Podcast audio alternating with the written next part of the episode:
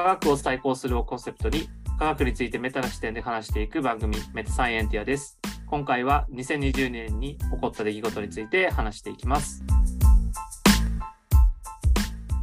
えー、隣で研究者をしている浜田です。あ年末はちょっとあの休園を見に行きます。えっと、独立系研究者の高木です。年末はサーベイをします。大変。お疲れ様。IT コンサルタントの佐藤清です。えっと、年末は、まあ、ちょっとゆっくりのんびり美味しいものを作ったり食べたりしようと思います。ねえー今度大学院に入る八千です。えっ、と、この間ちょっと面白い本を手に入れちゃってウキウキしてます。えー、なんで本ですか？なんでですか？気になるじゃないですか？いっぱいありますね。あの、ぬかるみ派っていうちょっを面白あそう。ー、なんか言ってましたね、前。あ、うんそうです。ちょっと、あの、加速主義っていうはいはいはい技術をでどんどん社会を加速していこうみたいな、すごいざっくりと、そういう、まあ、流派がありまして、それについての本が、はい、なるほど。うん。手に入っちゃってえー難しいなって思いながらうんパラパラしてます。なるほど。ですね。いや、あの、まあ、まさに、でも加速主義もね、まさに、なんか結構、うん、まあ、いろんな 事件があった、ここもあって、結構、また注目された時代時期でもあったと思うんですけど、うん。今回ちょっとあの、2020年にちょっと起こった出来事、それぞれなんか、あの、えーしの視点でですね、ちょっと振り返っていきたいなと思ってるんですけど、はい。うん、なんかあり ありますかね。なんか、まあ結構いろんなこと今年ありすぎて、本当ですよ。うん、むしろだから一つに絞るのが難しいっていうのは、まああるとは思うんですけど、これパーソナルなことじゃなくて、うんもういいんですよ。あパーソナルでもいいと思いますよ。なんか逆にその、うん、2022年だったら。2000。そう2022年。だったら、あーやっぱり、まあ、僕は機械学習の研究やってるのもあるので、うん、まあ Stable Diffusion とかが、うん。あの、ガッて盛り上がって、てか DALL-E が、まず、うん、うん、うん DALL-E がわって盛り上がって、 Stable Diffusion がガッて盛り上がって、うん。かと思ったら、 ChatGPT がわってなるとしたら、すごい盛りだくさん。なんかちょうどそのこの間、あの、この間っていうか、昨日同期と、研究者の大学院の時の同期だったんですけど、うん。なんかちょっとバートがこう出た後っていうか、うん。バートが広まってきたぐらいのこう、あの、分野的な高揚感を感じるみたいなことうん、うですね。ん、ああ、確かになって感じでしたね。それがやっぱ、僕としてはやっぱ印象は大きかったですね。うん全体は。はい。なるいや、本当そうですよね。なんかし、あの、言語処理のかなり話題は、本当全然尽きなくて、来年もやっぱりほど GPT-4 4でしたっけ？が出るみたいな話があって。うん。いつ頃出るかはわかんないですけど、うんでそうですよね。なんか言ってます。言ってますもんね。うん。うんありましたね。チャット GPT は3.5とかでしたっけあれは。そういうふうに言われてますねうんうんらしいうんみたいいや、すごいですよ。な。いや、すごいですね。なんかそこら、うんう。ん。あ、どうぞどうぞ。あえなんかそこら辺の話もなんかまたね、ちあの、なんかやっぱうんオープン AI っていうところの視点でも、うんそなん。かうっすね。深掘ってみたい、うん。いいですよね。ううん。んこの辺はちょっと、そう、僕も OpenAI は OpenAI としてちょっと話したいし、これはちょっとまた深掘りたいなって感じです。うん。ああ、いや、これまた、まあ、今年あったものとしては、これがやっぱ、うんうん OpenAI、うん。うん、すごいなと思いますね。ちょっとまたそうですね。話したい、これは。うん。うんうん。まあ、シンプルに AI としてもすごいですし、そのメタサイエンス的な方向性でも、なんか、あの、なんていうんですか、うん。あの賢さは、あの AI の賢さは、なんか使いどころもありそうだなって気もしなくもなくて。例えば、あの研究者がアイディア欲しい時とか、まあなん、か適当に言葉投げるとそこそこなんか返してくれるみたいなとか、あそれこそね、そのちょっと、チャットうん GPT とかのあれで、あの、か影に隠れた感じありますけど、ガラクティカってメーター AI が出して、それまさにこう、なんだろうな、教科書とか論文とかを、あの、ウェブ上からガッて書き集めて、うん。例えばこれは何ですかって言ったら答えられるとか、うんなんか質問に答えてくれるとか、なんかそういう感じのものを作ったんですよ。ただ、あの、ちょっとえっと、例えば嘘が出てきちゃうとか、嘘、まあ、出るのはしょうがないんですけど、うんまあ、やっぱ科学的な知見でそれっぽいけど嘘みたいなのが出てきちゃったら困るとか、あとちょっと 差別的なものが出てきたとかで、まあ、ちょっと公開が、うん公開しなくなっちゃったんですけど、うんまあでも、それが一応出てた。あまあーね、そういうのもいいですよね。うんうんあれは個人的には結構すごかっうんた。すごいと思いますけどね。うんまあ、ただちょっとやっぱり難しい。それこそ、まあいいや、これはちょっと話し始めるとあれだね。それこそオープン AI のちょっと話し方に、話にちょっと、あの、うんつながってくるところもあって、オープン AI はやっぱめちゃめちゃこう気をつけてるというか、うんあの、なーっていうのが、その出力を見るにめちゃめちゃ感じます。ああ、なるほど。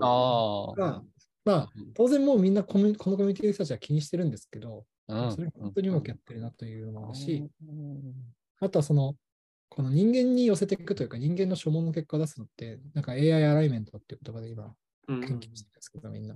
うんオープン AI は、まあ、どこのビッグテックもそう、まあ、今は思ってますけど、まあ、オープン AI とかもやっぱり結構一つの大きな、あの、AI アライメントの研究チームがあるらしくて、うん頑張ってるんだろうなっていう、ちょっとあ感動。ーなんか自分が知ってるだけでも、あの、チャット GPT は、あえっ、と、最初、本当に出た当初とかは、あの、物語作ってみたいな感じで、バーっと物語書いてくれたりしたんですけども、少し経ったら、もう、あの、うんと、コンピューターなので物語を作ることはできませんみたいな感じに 出力されるようになってて、ああなんかそこら辺とか、なんかそのクリエイティブ勢に配慮するとか、わかんないですけども、なんかあそういうところいろいろ考えてたりされるのかな、みたいな。なるほど、なるほど。そうなんですね。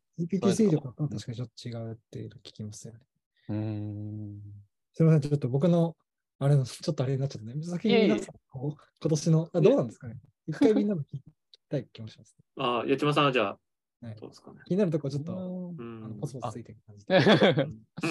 あ 自分はそうですね。かなりプライベートな感じになっちゃうかな。今年で言うと、その要は大学院の試験があったので、まあそれに結構時間を割いてたっていう感じですね。あんまり面白くないかもしれない。そういうい話や、まあで。、重要なライフイベントですうよね。ん。まあまあそうですよね。はい。ライフイベント。懐かしいですよ。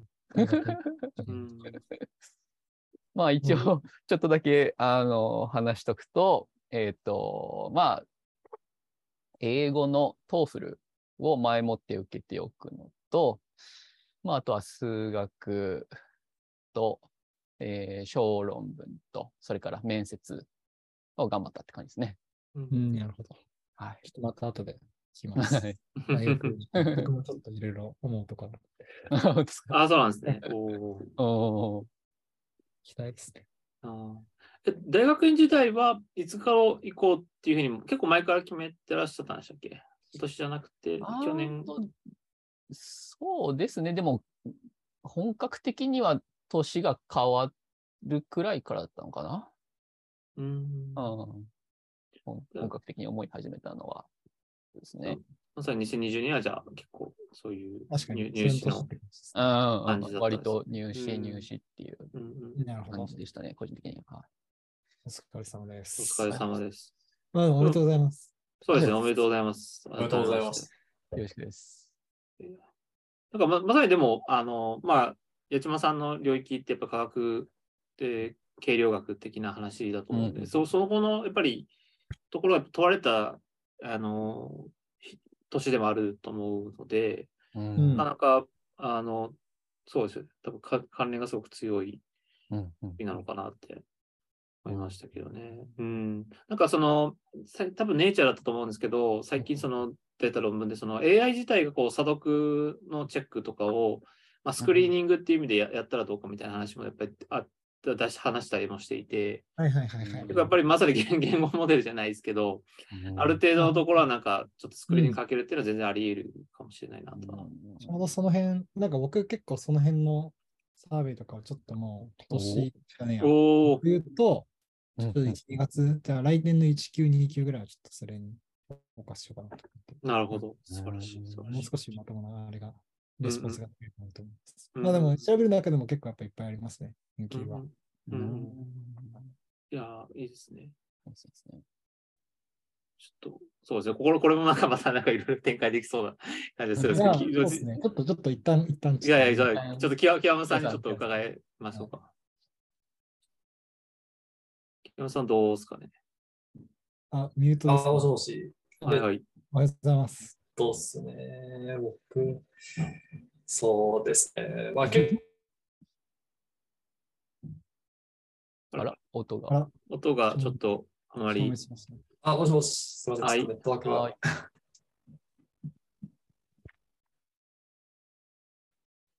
あら、ちょっとまた言ってますけど。もしもしだけ聞こえるっていうう。ん。もしもしだけ聞こえるネットワークがてんてんてんてあんら。ということで。ちょっとじゃあ、まあじゃあチャットに打ち込んでもらって、我々が読み上げる。そうですね。ちょっと打ち込んでもらって、じゃあ僕が先にうん。話しさせてもらおうかなと思うんですけど。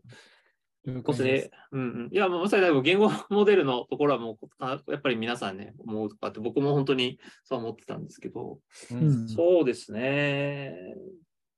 まあ、こ個人的なところで言うと、まあ、やっぱり、そうですね、D サイ、分散型サイエンスみたいな話とかっていうのが、まあようやく出てきたっていうのは結構自分の中で、はいはいはいはい。あの、大きなポイントになるかなと。なんか、やっぱり、で D サイ、まあ自分が一番多分日本で話してる人は思うんですけど、うん、それ、それにやっぱりすごくコミなんていうんですか、あれ、あれが、だけが希望だとは別に思ってはないくって、やっぱり産業とか、えー学術のやっぱ関係性がやっぱすごく今、急激に変わってるなっていう中で、ああいう解決策がやっぱ一つあるっていうふうに捉えてるんで、うん。うん。なんかやっぱり本当にでもチャット GPT もそうなんですけど、やっぱり AI とかああいうのがバンバン出てきてる中で、うんあのやっぱり仕事のやり方も変わるし、うん。あの、個人のやっぱキャリアの積み方が変わるっていう、やっぱり時代が本当にこう、見えた時代だなと思ってて、うん。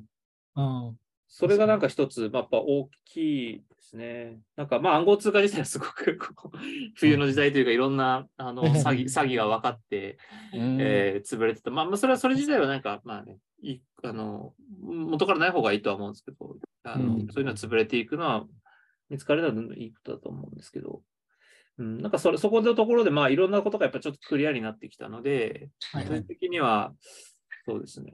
なんか、その、まあ AI とかっていうのはその技術的なところもそうだし、その人間、人の、やっぱこういう違う働き方みたいなのが、とか研究のあり方みたいなのが模索されるみたいなのが、うんうん。結構、あの、マイケル・ニーセンもそうですけど、ちょっとみんなでお話しした回もあると思うんですけど、そうそうそうそうん。うん、なんかそこも結構、うん。あの重要な、なんか、個人的にはパーソナルポイントで、結構、まあ、それで 講演、講演っていうか、いろんなね、ところでお話しさせてもらったりもして、いろんな人にお会いできたんで、はいはいはい。うんまあでも、この回もそうですよね、多分。そう、そうっすね。そうっすね。なんで。僕もなんか研究のあり方系で、まあちょっと前から興味あったんですけど、明確なあれができてなかったのがちょっと動けたなって私あったかなというのうん。もそうですし、あとはそれこそまさにおっしゃってた、あの、ニールセンとうん。うんあの州の、あの、うん。メタサイエンスのうん。ブログじゃないんですけど、なんかああいうのが出てきたのは個人的にめちゃめちゃ良かったうんなと思ってますし、個人としてはまあ独立研究者と言っておきながら、去年は結構仕事をしてたんで、私はなんかちゃんと独立して、あの研究ができてアウトプットまであの持たせたので、うんなんかそれでもいろんな働き方みたいな、科学のいろんなあり方とかについてちょっといろいろ考えることができる。僕としても年だったなって感じですね。うんうんううんんいや、そうですよね。ニューリスプにやっぱり出しながらやってってのは、なかなかできることじゃないなと思いますけど。そうですね。でも浜田さんもディサイとか、あの、あの記事とかって今年ですよね、確か。そうですね。確かに2おー月10日とか、もう入ってすぐでしたね。じゃあもう2022年ってやっぱそういう感じですね。うん。確かに。なるということで、キワムさんもちょっとチャットに打ち込んで、ちょっとあ今話せますか？どうだろう？はい。あ、そうそうそう、すいません。なんかあれですね、やっぱり3つぐらいあって、まあ、デサイがやっぱりまず広まった、まあ、これは浜田さんのお力というか。あのがすごい大きなものだと思うんですけど、なんか我々もこう言葉的には知ってて、なんか概念的には知ってたんだけど、なんかそれをより広く、なんかこう、コミュニティみたいな形で形作ったりとか、あとまあこのメタサイエンティアであのこうテーマにして話したりとかできるようになったっていうところが、まあ大きなところかなっていうのはありますね。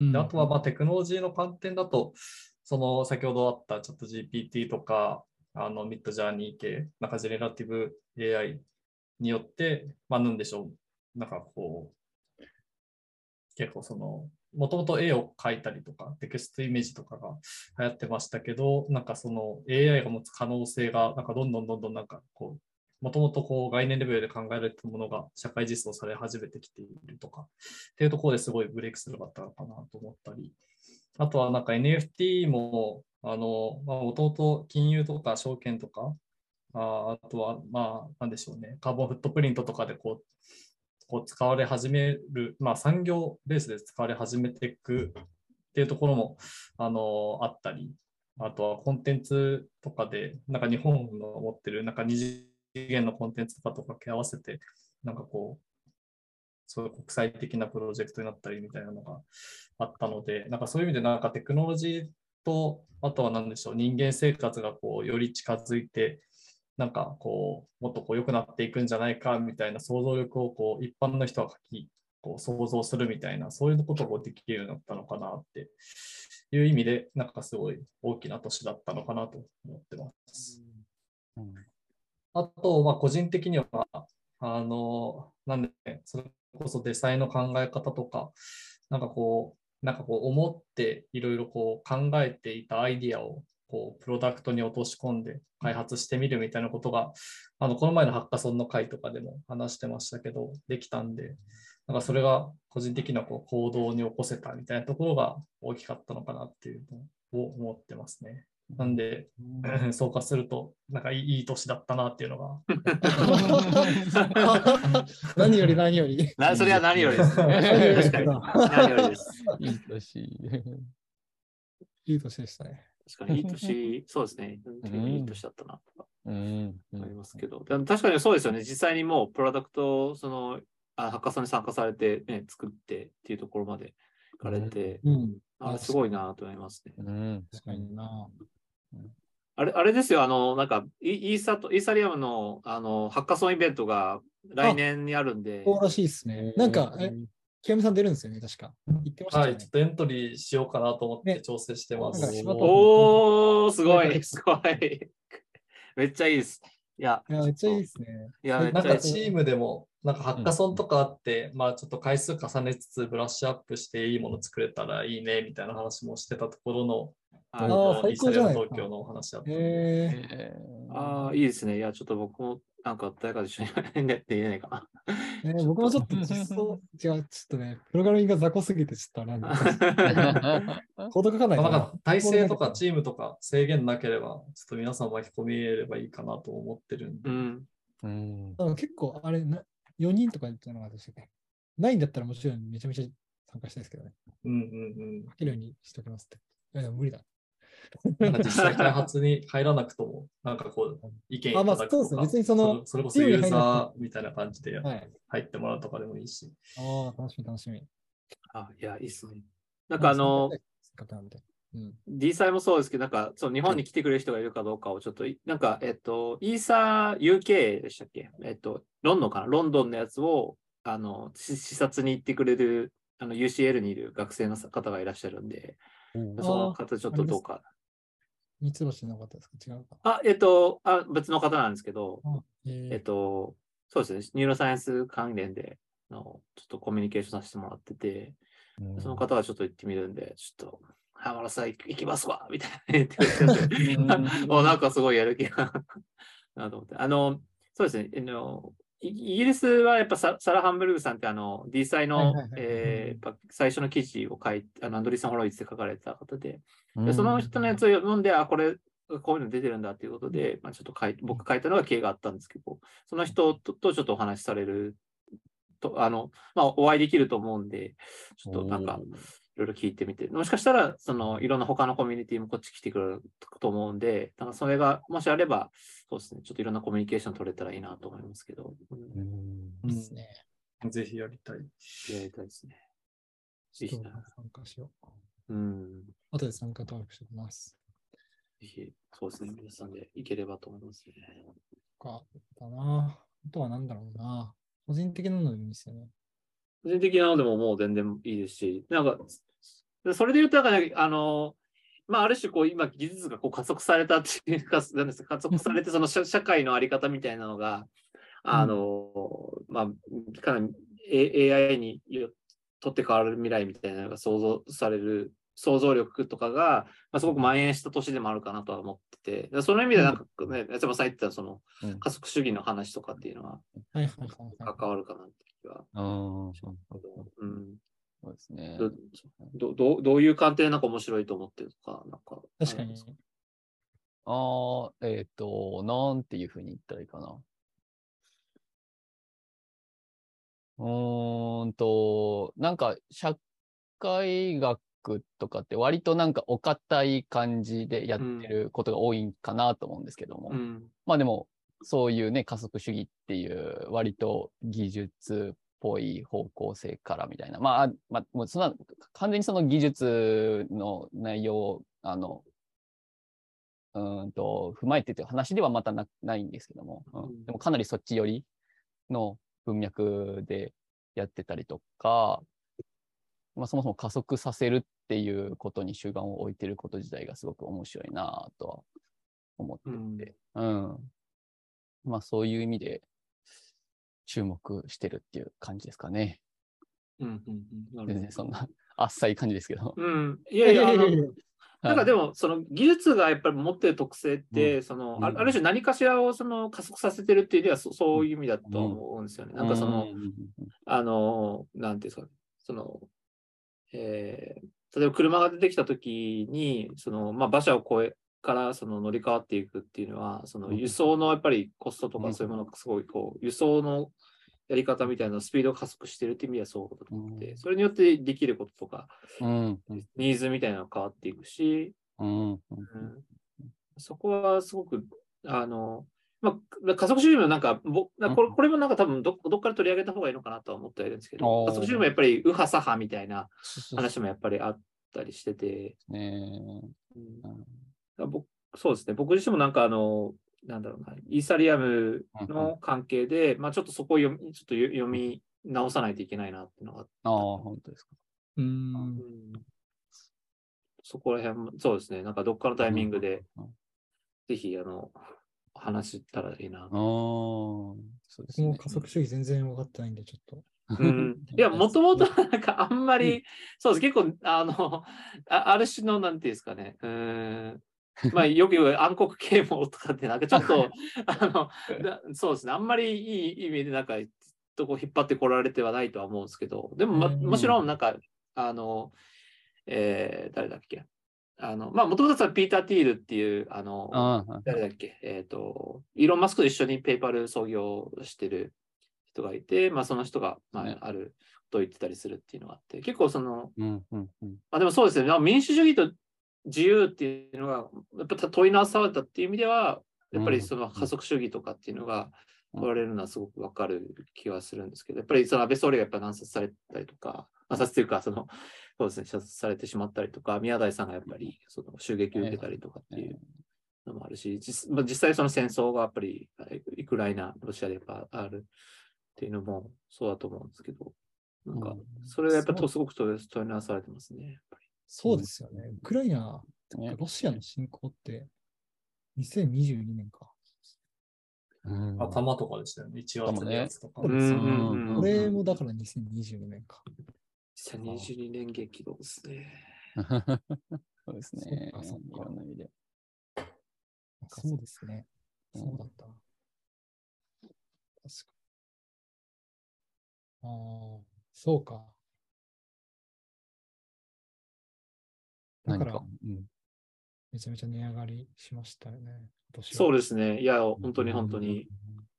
そら、あの、やっぱりエネルギー問題って、あの、やっぱロシアロシアはすごいやっぱエネルギー強いというか、その、元々あーでで、その、あの、天然ガスとかをやっぱりヨーロッパに輸出してるっていうやっぱ問題があって、そこでもともとね、やっぱりドイツとか他の国に依存してたからかなり大変だっていうので、クリーン、自分たちはクリーンでやってたけどっていうので、結構エネルギーの政策もやっぱり変換が、転換があったのかなって気もうん一年でしたよね。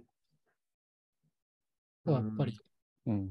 全然関係ない話になっちゃう気もしますけど、はいはい。あの僕はもともと国際政治やってたんで、うん。おあ、そうですね。ー すごいですよね。どんな幅広さなんですよ。でもなんかどう、こう、なんだろう。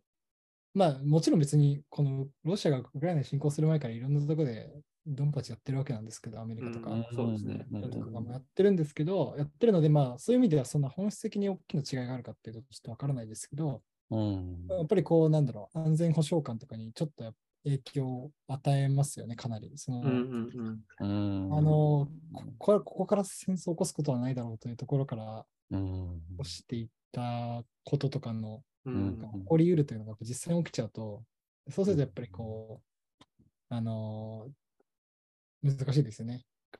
いろんな言論が、これまでの前提となってた言論がいろいろやっぱり大きな影響を受けていくので、うんうん国際社会の中でのメインのうん。あの国というのはこういう存在であるみたいな見え方がちょっと変わっていくので、ううん来年、再来年とかを、こうね、世界情勢、各国どうやって過ごしていくかで結構今後だいぶ変わってきそうだなって気がしますよね。いやー、本当そうですね。うん。ありましたね。少しそんな、それが、そっか、その年だな。確かにな。わかんないですけど、あーなんかね、その、あの、ロシアが仕掛けたのは、結構、うーんと、ありえない状況での、まあ、さっきもおっしゃおっしゃいましたっけね、あの、なかなか、まあ、普通じゃ考えられないような不利な状況での戦争の始め方だったっていうのは、自分もちらっと聞いたんですけれども、なんかなんあ、あ、どうぞどうぞあすみません。あなんか、うん。あ、いいですよ。そうそうそう。なんか、あーいやもうこれは完全に、あの、妄想的な仮説ですけども、なんか、国、国もなんか二極化していくみたいな感じになるのかなっていうような気はしなくもなくって。なんかその、本当に、あの、ガチで、あの、すごくしっかり研究とか、ゴリゴリに固めて、きっちり、あの、統治していくような国と、まあ、あとはロシアだと、まあ、わわりかし、まあ、独裁的って感じなんですかね。っていう感じになると、うんなかなかその、要は研究とかがうまく反映されてないもしかしたら。わかんないですけどね。なんかそういう、ななんて言ったらいいの？言語化が難しいですけども。なんか意思決定みたいな感じですか、国の意思決定。そうですね、意思決定に。そう。で、なんかそこら辺が、いや、わかんないですけども、なんかその、まあ、これだけ技術が発展して、ネットとかスマホ、特にそこら辺が、まあ AI もそうですけど、普及している状況で、まあ要はその、うーんと、技術が発展してきてる分、なんか人間が、あの、意識しないと結構おバカさになりやすくなってる状況にもなってるのかなと思ってて。その要は、あの、機械とかコンピューターに頼れる分、なるほど。なんか人間は、人間側は、あの、まあその逆、逆にというか、あれじゃないですけれども、まあ頼りすぎてだったりとか、うん。うん、ああ、なんか、ちょっと国の意思決定にどうかちょっとわからないですけど、確かにこう大きな、確かにというか大きなこう技術的なうん、うん、何か出てきた時の人々のリアクションとか見てると結構個人的に面白いなと思うところもあって、うん。それこそ全くその自分のこう、今までのやっていることを完全に明け渡す人たちもいれば、それこそなんかちょっとあの、ちょっと全然違いますけど、カスパロさんとちょっと話した、うん、話じゃないですけど、その技術が出てきた時のリアクションっていう意味で、うん、あの、まあ、あるいはそれをなんか新しい、こう、あ、じゃあこういうことができるんだっていう、その創造性につなげていく人たちも一方でやっぱりいると思うんですよ。ああなんかまあ、その、そうですね。だからか、ばあの、バカって言い方がちょっとあれかわかんないですけど、ー まあ。こうこれまでのことを明け渡して、ちょっともう全然そういうことを考えなくなっていく人たちと、まあ、その、そこを活用して新しく次に進んでいく人たちっていうのは、まあ多分どっちもいるし、なんかそれをがやっぱこう活用して活用していく人たちみたいなのが今後、やっぱり新しいものを作っていくんだなっていうのがやっぱ、ツイッターのタイムラインで見てたねなんかそういう感じはありますよね。そういうのとかもありそうだなって気がしました。うんうんうんそうですね。なんか全全般的にやっぱりその、あの、科学技術がやっぱりあのは進むスピードが速くなって、そのやっぱり優秀な人たちがいろんなところでその新しいものを作っていくときに、うんその、それについていけない人たちが出てくるっていうことだと思うんですけど、はいはい。なんかそそれをだとどう向き合うかっていうのはやっぱ結構重要な本当に課題だと思ってて、うん。そのなんか結構その民主主義とその自由の関係っていうのはさっきちょっと話したんですけど、うん。あのやっぱりまあピーター・ティールみたいな優, まあ、優秀な人とかはなんか結構その自分たちでね、なんか島を作ってそこに行くみたいな話もあったりしますけど、うん。一方で、うーん、それに乗り切れないような、まあ、人も、まあ、いる中で、でうん。どういう形でフェフェアにというか、新しいこの,、この技術を使って民主主義だったり自由の関係を新しく問い問い直すかって、結構、うん、重要な問題で、まあ、イーサリアムが実際に、まあ、結構やってるなって気がしていて、うん。グレン・ワイルってあの、ビタリック・ブテリン、そのイーサリアムの創設者の人ですけど、その人が一緒にやってる経済、あの、マイクロソフトに経済学者の人なんですけど、うんその人はやっぱり、まあ、デジタルデモクラシーっていうふうに彼は言ってますけど、うん。うんうん、民主主義のあり方っていうのを、まあ、違う、結構さ、一人、まあ、一票でそのあ投票所に出すっていうのはやっぱり、あの、で集計するみたいなのって、かなり昔のモデルだとは思うんですよね。ただまあ、めちゃめちゃ強力だとは思うんですけど、まあギリシャ時代ぐらいから結構連綿と続いてるものだと思うんで、うん、なんかそそれの形をやっぱりテクノロジーでまた、その、うんえー考えるときどうなるかっていうのは、いや本当にまさに結構重要な問題なんで、やっぱりうん。成田悠介さんが22世紀のうん民主主義っていう本出しましたけど、うん、本当になんかそその観点でやっぱりそれが問われた、うん、うん年なのかなっていうのは。うん。うん。うん。なんか、個人的にはというか、機械学習のところとかで見てると、それこそ民主、技術の民主化という意味で言うと、うん。まあ、まだまだその届いてる層はもちろん、こう、うんうん。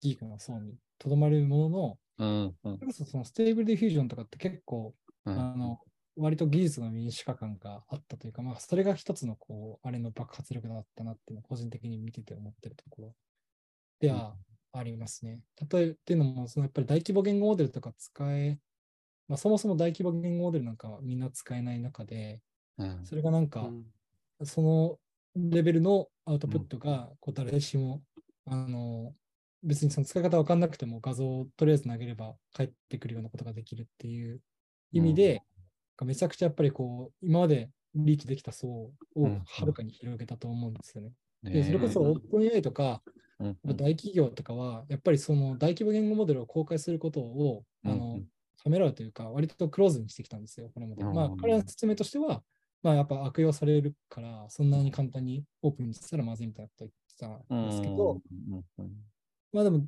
ね、それこそスタビリティ AI とかは、その machine learning の民主化ってことを掲げて、あれをめちゃめちゃあのオープンにするってことをやったと思うんで、うん。そういう動きは、まあ、あれは一つのやっぱ象徴的なあれですけどまあ、なんかどんどん出てるし、今後ももっと出てくんだろうなと思っているので、うん。なんかそういう、うんこう、コミュニティとしては流れはやっぱり強くあるんだろうなと思うんですけど、まあ一方で、まあなんかおっしゃる通りというか、その、うん。まあ言うてやっぱ届く層限られてますし、うんまあまあその、例えば、あれはやっぱ自発的な活動でそうなってますけど、うんうん。例えばその税金とか使って研究をしているときに、うんうん。このその資金教室元であるこうん。う国民に対して、例えばその成果の説明ができないとかって結構なんかいろいろ思うところがなきにしもあらずというか、まあ、そんなにこう簡単な問題ではないんじゃないかなと、いろいろちょっと思うところとかあってです。うん。でそれってまだまあずっと言われてますけど、もっともっとやっていける部分いろいろあると思うので、なんかその辺とかって、こう、例えば説明までいけなかったとしても、なんかもうちょっとその、なんだろうね、アカウンタビリティは担保するみたいなのとかは、なんか民主化っていう意味では、個人的には結構重要なのかなと思いました。うんすみません、長々と話しました。いやいやいや、めちゃくちゃ重要なポイントだと思うんですけどね。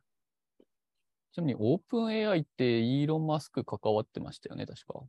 そうっすね。うん。ね、そうですよね。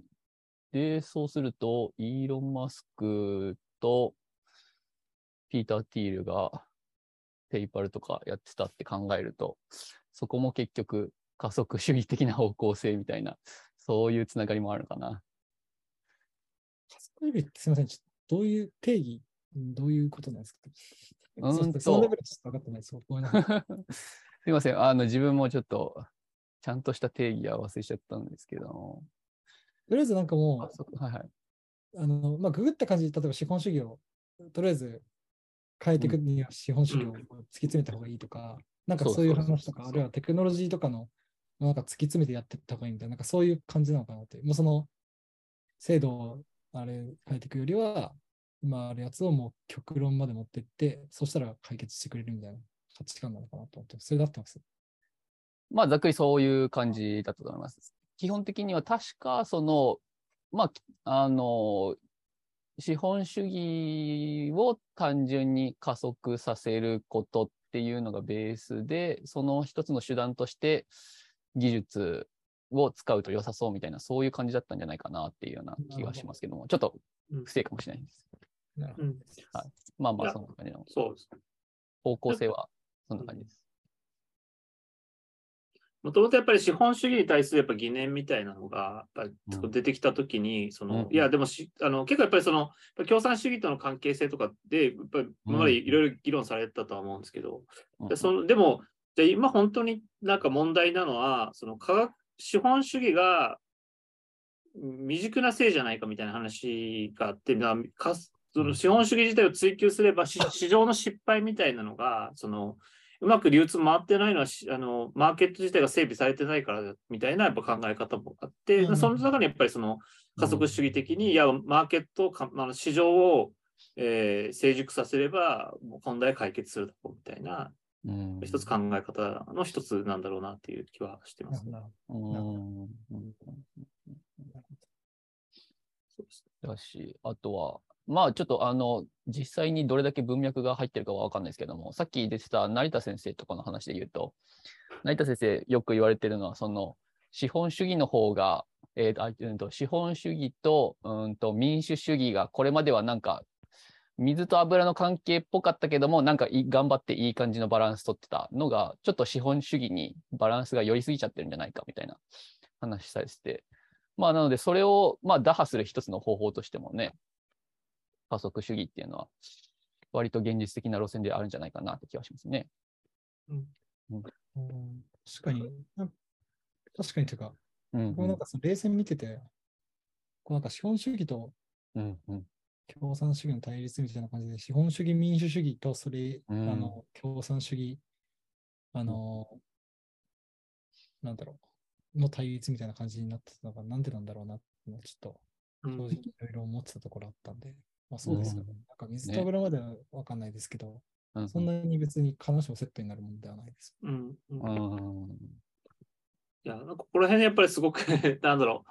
いや、なんかね、多分結構日本では日本で文脈もあったりのつつの、うん。アメリカはアメリカか、やっぱり共産主義すごくこう、えー排除してたやっぱり歴史があるんで、アメリカとかっていうのは、なんかうん。それで、その、うん、なんかそれを外して考えようみたいな、もともと対立はやっぱあったんだと思うんですけど、でも一方で、そのまあ、最近になっていろいろ議論出てるのが、そのしその共産主義ももともとやっぱり、あのまあ、マルクスが言ってるのはその、えーなんかいろいろその技術を突き詰めると共産主義的なものを立ち直られるみたいな話だったと思うんですよね。なんかその観点で結構、あのリビ左派あの左左左左翼系というか、まあ、右派あの加速主義っていうのがままたいろいろあるみたいで、すごいあのうん。リバタリアニズムっていうんですか、その市場原理主義みたいな人たちの一派みたいなのがまあ片っぽであると。でそれはピーター・ティーユとかなんですけど、そうじゃないその左派系の人たちもいてしてて、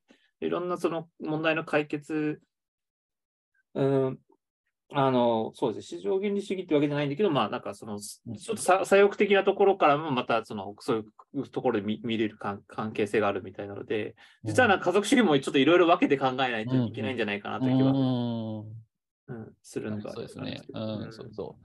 左翼、右翼と、あと無条件っていうのもあったりとか、無条件はもうその加速自体に、あんまりその理念とか考えずに、加速すること自体にフォーカスするみたいな、確かそういう感じだと思うんですけど。も、うん。無条件加速主義っていうのもあったりとか、えあとは、あのーうんと、ジェンダー系とか、あとは、えっ、と、なんていうんだ、うんと、人種系の、そっち系の、要は、まあの、マイノリティの文脈を引き継ぎつつ、まあ、おそらく、ちょっと自分も詳しくわかんないんであれですけど、まあ、その、現状を打破するための方法として、加速主義に頼るみたいな話なんじゃないかとは思ってるんですけども。まあそういう方向性でも、あの、うん、なんたら加速、ジェンダー加速主義とか、あと、なんだっけな、忘れちゃいましたけども、黒人、黒黒人系の、うん、加速主義みたいなのがあったりするみたいです。うん。なんかまあ、一応、あ多分僕の理解だと、あの、サイボーグフェミニズムっていうのが、1970年代ぐらいに、ダナ・ハラウェイっていう、あの、評価の女性とかいたりしてて、でそれとかもその、身体をサイボーグ化することで、身体のこう、区別を男女なくそうみたいな発想がああ。あったんですよね。えで、結構それも、だから、なんていうんですか、ある種の加速主義的なまあ発想なのかもしれないですけど、うんうん。だから結構そういう文脈もあありの、えー、ということで、なんかうん。結構、多分いろんなところを接続してるんだと思うんですけど、うん、うん、うん、うん。ね、そうですよね。そうね。うん、なんだっけ、なんか意外と、その、あの、まあ、ピーター・ティールとかもそうなんですけども、なんか有名な社会学者の人とかも、あの、源流にあったりとかして、誰だったかな、ラトゥールか誰だ誰だったかな？確かそこら辺からもちょっと文脈受け引き継いでるみたいな話があったりとかして、えー、みたいな感じで思いながら、いろ今いろいろ見てる感じですけども。あれ、そう、ラトゥール最近 亡くなってしまったとかじゃなくて、あ違かったかー今年でしたね。うん。ああ。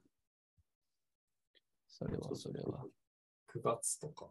うんうん全然関係ないかもしれないですけど、ちょっと、また 脱線したと思ったら戻してもいやいや、どうぞ。どんどんしましょう。振り返り会だから。振り返り会だから。僕、あの、今年ちょっとあれでやったんですよ。あの、クラスターとか、うあの、んなんていうの、メタバースプラットフォームとかちょっと潜ったんですよ。僕にとっては結構、今年からだったんですけど、だから僕的にはそれがちょっと2022年の一つのあのイベントなんですけど、なんかさっきのサイボーグフェミニズムじゃないですけど、うん。なんかあそこってやっぱ、こうみんななりたい姿になってるじゃないですか。特にそのクラスターとか結構そういうのを押し出してるというか、ここで現実世界ではできないことをやるとか、まあやなりたい姿になってるとか、なんかその辺結構大事にしてるんじゃないかな。でそうなってくると、で、それ面白いのが、なんかその声とか、もう完全にそのお声、別に喋れるし、テキストだけで会話もできるんですけど、声をもう完全に女の人の声をあのできる人がいて、うおー。んだからもうそのけアバターは女の人の見た目だから、で、うん声も女の人で喋ってるみたいな。だからもう本当にその世界の中ではもう言われないと分かんないぐらい、もう女の人みたいあ、それは、あの、じ自力で女声を出してるってこな。と？ですかそうそうそうそう。ああ、両性類テクノロジーもありますよ。なんか声変えねてくれるテクノロジー使ってる人もいます。テクノロジー使って変換してる人もいるし、自分でこう練習してる人もいる 頑張ってんな。あとはまあそもそもその、まあなんかジェンダーとかじゃないみたいなうん、もう、わらとか、あの、そういうのとかもいるわけですよ。なんかそうなってくるとやっぱりこう、だからさっきの言ったサイボーグフェミニズムみたいな、そんなにこう、なんかおかしくないというか、割と例えばルッキズムとか、反ルッキズムとか、反、あの、なんだろう。なんかそれこそさっきのサイボーグフェミニズムみたいなのをある種うんなんかもう実現できてる空間というか、ううんんあれが今後広がっていくってことを考えると、確かに。そういう価値観っていうのがもっと、もむしろなんかニュうんメインになっていく可能性はあるという可能性があるなと思って、一方で、あの、最近ちょっと誰かがツイートしてたのを見て、あ、そそうそうやなと思ったのが、なんか結構その、TikTok とか、まあ、ショート SNS とかめっちゃ流行ってるから、まあ昔から多分そうだと思うんで、別に今が特にってことはないと思うんですけど、はいはい。やっぱりこうなんだろうな、ルッキズムの、なんかめちゃめちゃこうやっぱ容姿がいいものはめちゃめちゃ再生されるというか、めちゃめちゃバズるみたいな。えだからその市場価値っていうのがこうこれまでになく高まってるんじゃないかな。まあ別に昔からそうだったんで、今が本当に高まってるかわかんないですけど、うんっていうのが一方であるっていうのは結構個人的にはちょっと、あの、まあ状況として面白いな。ああ、なんかそれこそ VR チャットで、あの、の女性比率が8割ぐらいで、なんかユーザーの、なんでしょう、性別の比率と全然違うよみたいな話がああ、あったりしてそうそうそう。みんなあの女性の見た目をする人多いんですけど、ううんん。まあ、ユーザ男性が多いのかな、ユーザー、実ユーザー。うん。でもなんかもう、でもなんかそういうあの感じでもないというか、なんだろう。割と本当になんかそっちの人格をもっと尊重してほしいと思ってる人たちが結構いる。あのうん。その側とか裏側にいるとか、なんかそういう、その VR 空間ではその人というよりは、なんかそういう一つの人格だということを尊重してほしいって人たちがうん。結構、まあ、やっぱコアのユーザーの中ではいるっていう話は聞きます。うんうんうんうんうんなるほど。うんそれはやっぱりあれなんですかね、そのじ自分のとはまあ別の人格が同時に共存してるみたいな感じなんですか？自分とっていうか、その普段のクラスターの外にいる時の自分とクラスターの時にいる自分っていうのは、多分そうっす。むしろなんかこっちが10というか、あの、フィジカルが10で、こっちがメインみたいな。うん。でもしょうがないから、今、我々はこう現実世界にいるから、うんご飯食べないといけないから、しゃあなくこの姿を送ってしまうまあ、まあそっちにどっちか選ぶならそっちに行きたいぐらいここっちがアバダみたいな。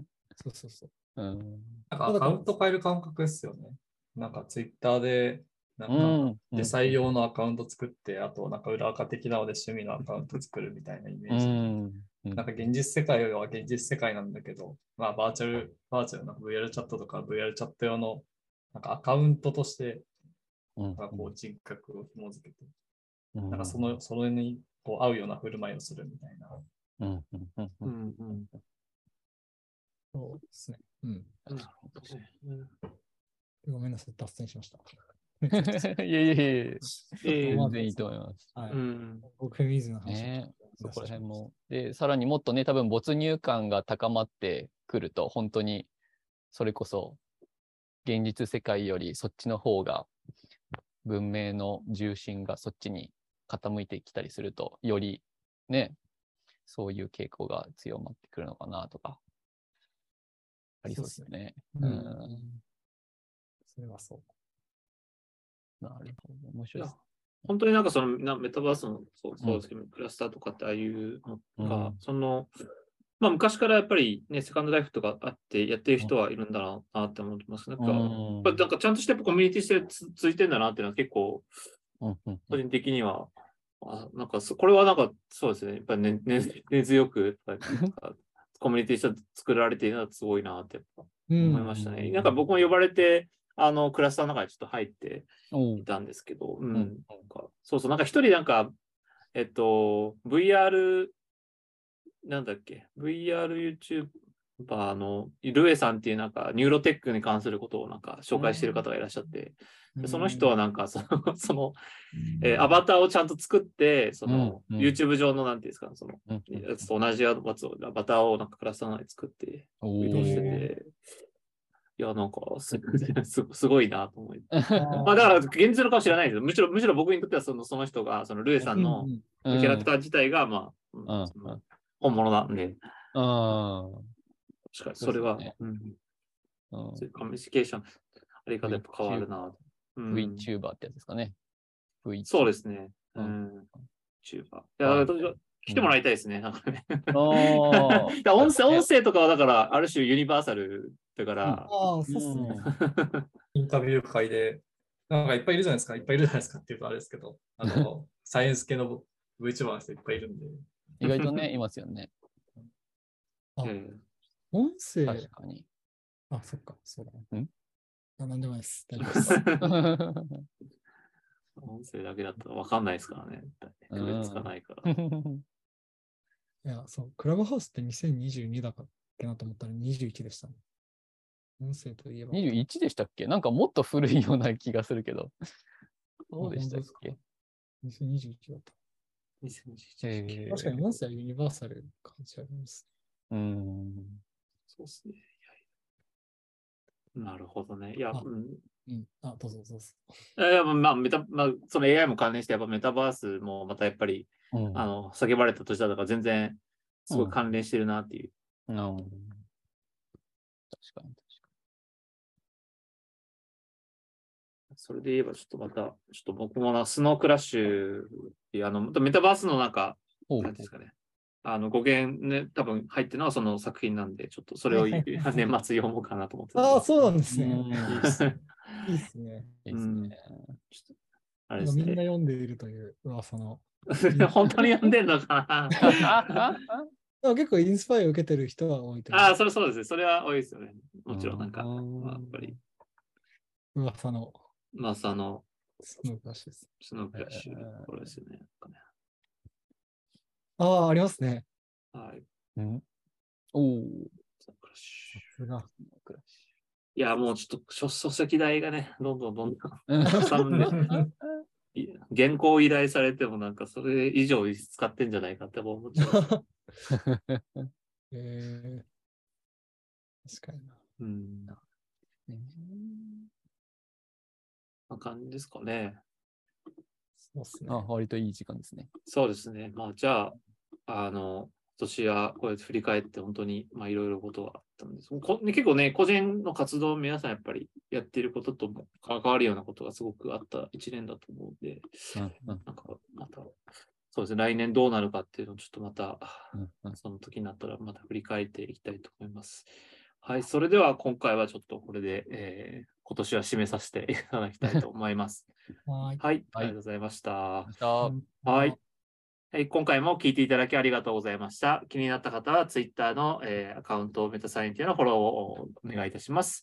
えー、Twitter アカウント名は、アットマークメタアンダーバーサイエンティアをチェックしてみてください。それでは次回も、あー来年もお会いしましょう。それではさようなら。